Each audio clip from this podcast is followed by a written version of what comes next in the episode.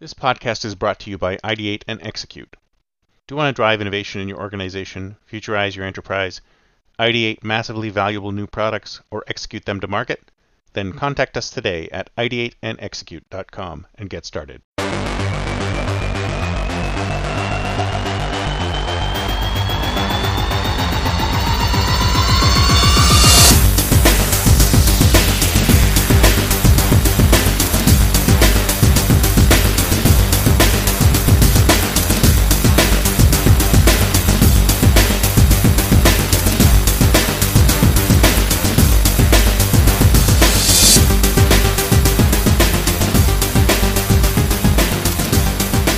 Good morning, everyone, and welcome to the Think Future podcast. I'm your host, Chris Kalaboukis, and once again, we're coming at you live from deep, deep, deep in the heart of Silicon Valley, California. We're talking innovation, startups, the future, not necessarily those, not necessarily in that order. It's show number 61. Sorry for the extended delay, but I was a bit on I was on a bit of a vacation over the course of August. I uh, did some traveling through Europe, and uh, maybe I'll talk about some of those things on the show. Maybe I won't. Who knows? Who knows what could happen? Anyways, I was thinking about I've been thinking about success a lot lately. I've been thinking about success a lot in the context of sort of personal development. I've been thinking about it in the context of startups. I've been thinking about it in the context of sort of changing one's life, going from zero to one, so to speak. And I was thinking about all the different ways that uh, success is portrayed and and what people can do to be successful. You see, there's like the psychological aspect to it too, right? There's the psychological aspect to um, let's see, I was listening to the Tim Ferriss podcast the other day, and he was talking to somebody about a book, and the guy said his, the book was called 59 Seconds, and I looked through the book, and it was basically a psychologist talking about how uh, you can do all of these quick changes in order to make your life better. Basically, all you have to do is make these quick changes to your life, and and everything will be better. You don't necessarily need to go through years and years of therapy to get a particular result, if you just sort of spent 59 seconds on something like less than a minute, then you would be able to uh, change your life for the better in certain ways. And one of the things that this guy said in the book is that most self help books are bunk, which I tend to agree. Tend to agree with. But I noticed that one of the things that he was doing in this book was trying to get people to adjust their mind view on success, right?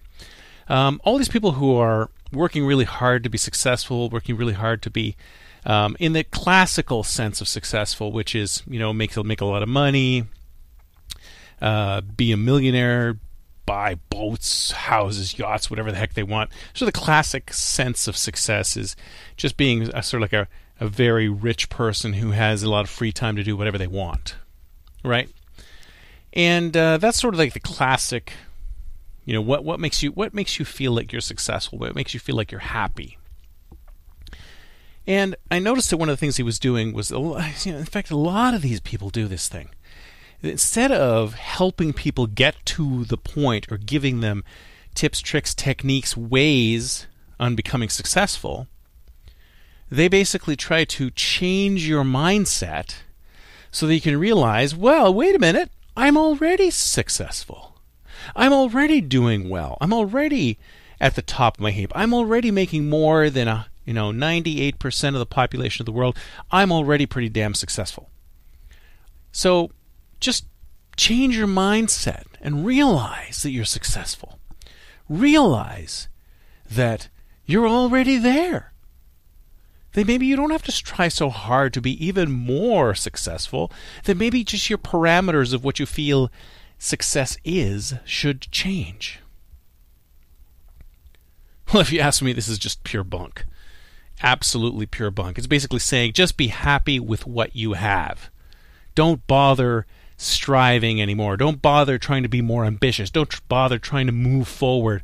Don't bother on improving yourself because you're okay where you are. You know, that might be fine for some people, but the reality is is that are you really happy in what you're doing?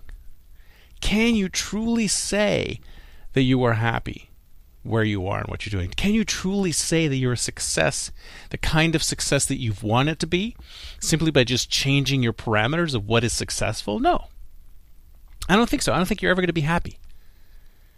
It's kind of like when you're looking at like three or four cars. Let's say you're trying to buy a car, right? You're trying to buy a car, and there's like three or four models of the car, and there's one model that you really, really like, really, really like, but it's a little bit out of your price range. So what do you do? You settle on one of these other cars, and you try to tell yourself, you know what, this car's okay. This car's okay. I can I can live with this car. This car's fine. But the reality is, is it continues to gnaw at you day after day after day week after week as you drive your new car and you think to yourself, damn, I should have bought that other one. I should have bought that other one. I should have bought that other one. It just continues gnawing at you, gnawing at you, gnawing you, sort of psychically knocking you down and make you feel worse and worse and worse about this car. So the reality is is that, you know, if you want something, go for it. If you want something, go get it. Don't try to change your mind to say, well, I'm already should be satisfied with what I have. Go out there and get it. And there's plenty of tips I can give you on to help you get it, but I'll give you one that I especially like, and that is that success requires butt kicking. That's right, folks. Butt kicking, ass kicking, whatever you want to call it. But it basically comes down to the fact that we are creatures of inertia. We do, we just basically continue on our merry way the way we are. We like sort of staticness. We like just doing what we've been doing all this time. Otherwise, we wouldn't be doing it. We might hate ourselves for doing what we're doing, but we don't really push ourselves too hard to change because it's not really all that bad. That's what we think to ourselves. We think, you know what, we're, we're, we're moving forward, we're doing okay. But we're not really getting the changes we want, right? And then when you see cases of massive change, where people have been able to turn things around overnight, become completely different, you know, drop 100 pounds in a month or something like that, something crazy, some crazy change. When you see that crazy change happening, that super fast, crazy change happening in somebody's life, and you think to yourself, well, how did that happen? The way something like that happens is if there's a major effect on your life. Something major happened. Let's say you had a heart attack or a heart attack scare. And you thought to yourself, God damn, I better hustle on this. You change your diet, you change your exercise, you, you, you basically drop everything in order to make that change. Or, as has been popularized in a lot of reality programming, you get somebody to come in and kick your ass. See, one of the shows I used to watch a lot when I used to watch TV was uh, Restaurant Impossible. It was pretty funny. It was about this guy he was a chef, British chef, real strong, strong guy, lifted a lot of weights, had a lot of muscles. And he would come in and he would take failing restaurants and turn them around. Now, if you watch show after show like I did of this thing, you'd notice that basically his his formula was he would come in, he would realize the place was a shambles, and then he would yell and scream and basically make the lives of everybody at that restaurant absolutely miserable until they changed. He would kick their asses so hard it was amusing. And it's the same thing that happens in Restaurant Impossible. It happens in The Biggest Loser. It changes all, in all of these things where you can see change happening rapidly with these individuals. It's because someone came in there and kicked their ass.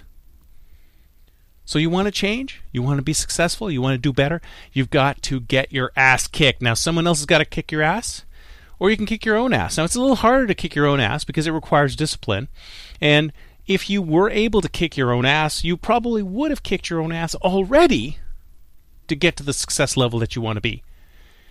But if you're not, then my guess is is that you haven't been able to kick your own ass. You haven't been able to be as disciplined as you need to be. And you need to go out there and get somebody to do it for you. So that's my tip for you today. Want to be successful? Want to be successful in your startup? Stop doing what you've been doing that hasn't been getting you to success. Do something else. And how do you do something else? Kick yourself or get somebody else to kick you. Find a partner who can kick your ass. Find a partner in your business who can come in and shake things up. I mean, that's what these guys do. That's what Robert Irvine does. That's what the biggest loser does. They come in and they shake up your life. They shake up your life. They shake up your business. They shake up your startup. They shake it up. They turn things over. They realize, look at all this. Look at what's going on here. Face the facts. If you really want this business to be successful, if you really want your life to be successful, you have to change. And the change can happen quickly as long as it kicks your ass. That's it for me for today. See you next time, and until then, don't forget to think future. future.